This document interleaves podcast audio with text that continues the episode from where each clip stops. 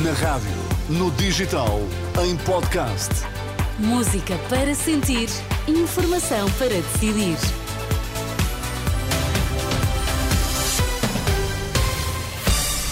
Notícias agora, para já os títulos em destaque, Miguel. Pediatras pedem aos adultos que adotem medidas eh, de proteção para as crianças eh, não eh, serem alvo de infecções respiratórias, numa altura em que as urgências estão a abarrotar. Uma empresa sul-coreana vai comparar a Farfetch, ex-unicórnio português, à beira da falência. Notícias no T3 com Miguel Coelho.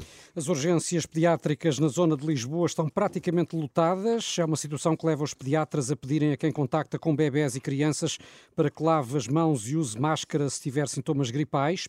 Uma medida para evitar os contágios. É um apelo que vamos ouvir mais à frente nesta edição das seis. A previsão de noites muito frias coloca quatro distritos do interior norte sob aviso amarelo. Vila Real, Viseu, Guarda e Bragança vão ter já na próxima noite temperaturas negativas. Em Trás-os-Montes, os termómetros devem descer aos 5 graus abaixo de zero e o tempo frio deverá manter-se até ao dia de Natal, foi o que adiantou a Renascença a meteorologista Patrícia Marques. Vão se manter baixas, por exemplo, eh, temos 5 graus de temperatura mínima no Porto eh, no dia, na noite de 24 na noite de 25, uh, ah, vamos ter Santarém com 3, uh, com temperatura mínima a variar entre os 3 e os 5 graus, Lisboa entre os 7 e 8 graus, uh, o Alentejo com temperaturas mínimas entre os 4 e os 5 graus. A temperatura máxima no, fim, no domingo e na segunda-feira, portanto 24 e 25, será, rondará os 10 graus nos distritos de Bragança, Vila Real e Viseu. A região de Santarém, Lisboa e no Alentejo entre os 15 e os 16 graus de temperatura máxima. Temperaturas eh, a descerem nos próximos dias, eh, com o tempo frio a permanecer até ao Natal, são as previsões do Instituto Português do Mar e da Atmosfera. As reclamações sobre burlas na internet aumentaram 37% em relação ao ano passado. São dados do Portal da Queixa, que recebeu este ano perto de 25 mil reclamações de burlas online. Em declarações à Renascença, o fundador do Portal da Queixa, Pedro Lourenço, antecipa que este é um fenómeno que vai continuar a agravar-se. Na realidade, nós identificamos um aumento muito substancial e, mais do que tudo, muito preocupante, eh, porque estamos a verificar este aumento na ordem dos 37%, o que foi o resultado de 25 mil reclamações recebidas só acerca desta temática, eh, mas o mais alarmante de tudo é que isto tem sido uma tendência eh, muito gradual ao longo destes últimos anos, nomeadamente seguir e durante também a pandemia, e isto acaba, no fundo, ser provavelmente o próximo grande flagelo da sociedade por falta de literacia digital.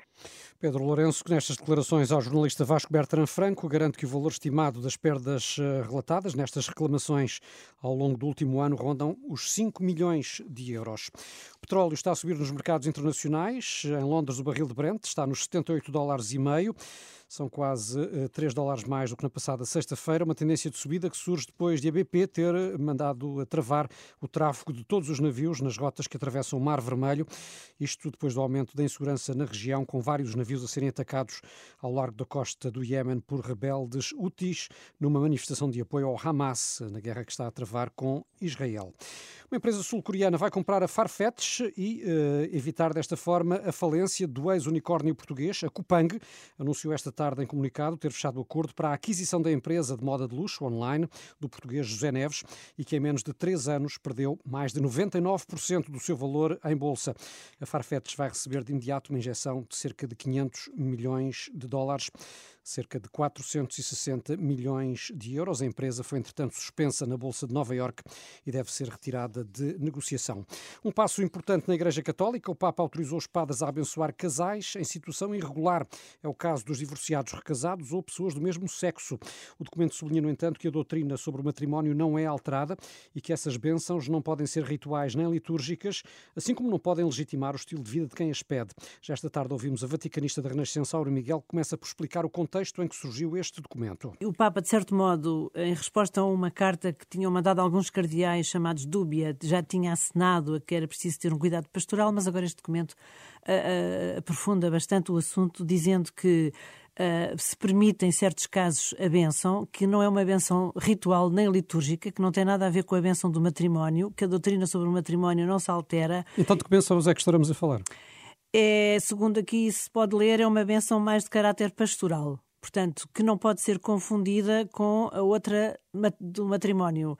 E que também deve ser feita fora do quadro litúrgico. Portanto, não pode ser, por exemplo, feita durante um, um casamento civil, não pode ser, não pode legitimar o estilo de vida de quem pede essa bênção não pode ter um rito próprio, não pode exigir vestes, nem gestos, nem palavras próprias, como acontece no matrimónio, por exemplo, mas deve ser considerada o impulso de quem pede, porque, citando várias vezes neste documento, eh, o Cardeal Fernandes cita o Papa e o seu zelo pastoral, diz que quando se pede uma bênção, exprime-se um pedido de ajuda a Deus e uma súplica para se poder viver melhor e que a sincera abertura à transcendência deve ser considerada pelos pastores, mas sempre fora do quadro litúrgico para não haver confusões. As explicações da vaticanista Aura Miguel, depois de o Papa ter autorizado os padres a abençoar os divorciados recasados ou pessoas do mesmo sexo, pode ler mais sobre este documento do Vaticano em rr.pt. E os vírus respiratórios chegaram mais cedo este ano, estão a entupir as urgências pediátricas e a esgotar os internamentos eh, hospitalares.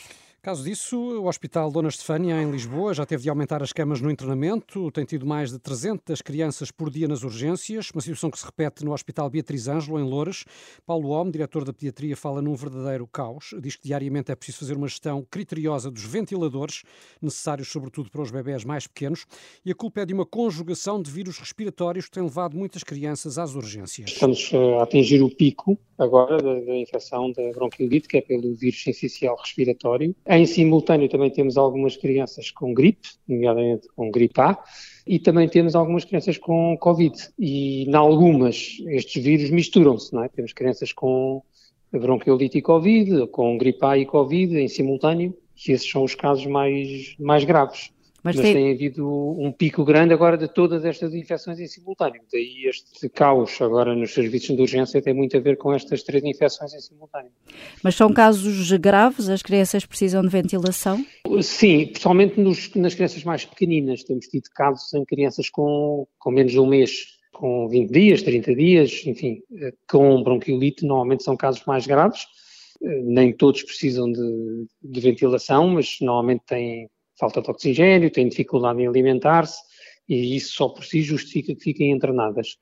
Nos casos mesmo mais graves, eh, precisam mesmo de, de uma ajuda em termos de ventilação, que às vezes também é um problema, porque às vezes também os ventiladores não são muitos para estas crianças e, portanto, há que gerir também estas, estas necessidades. E têm um internamento cheio, ainda têm vagas? Cheio, como sim. é que estão? Os, não, os internamentos estão, pelo menos na zona de Lisboa, estão praticamente cheios, enfim, se não estão cheios num dia, têm uma ou duas vagas que nesse dia se preenchem novamente e, portanto, tem havido aqui alguma dificuldade em gerir este, estas vagas também. Praticamente todos os hospitais que têm pediatria estão, estão cheios. Sim. Diretor da Pediatria do Hospital de Louros, ouvido pela jornalista Anabela Góis, eh, deixa um apelo aos pais para irem às urgências apenas nas situações que são de facto urgentes. A fechar esta edição das seis, informação do futebol. Lembrar, Renato, que hoje é dia de clássico.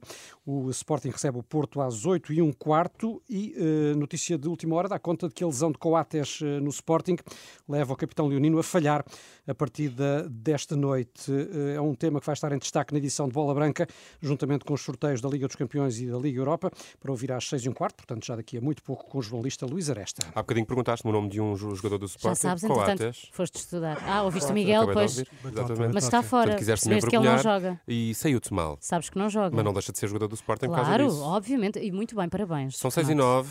As notícias da Renascença estão sempre também em rr.pt.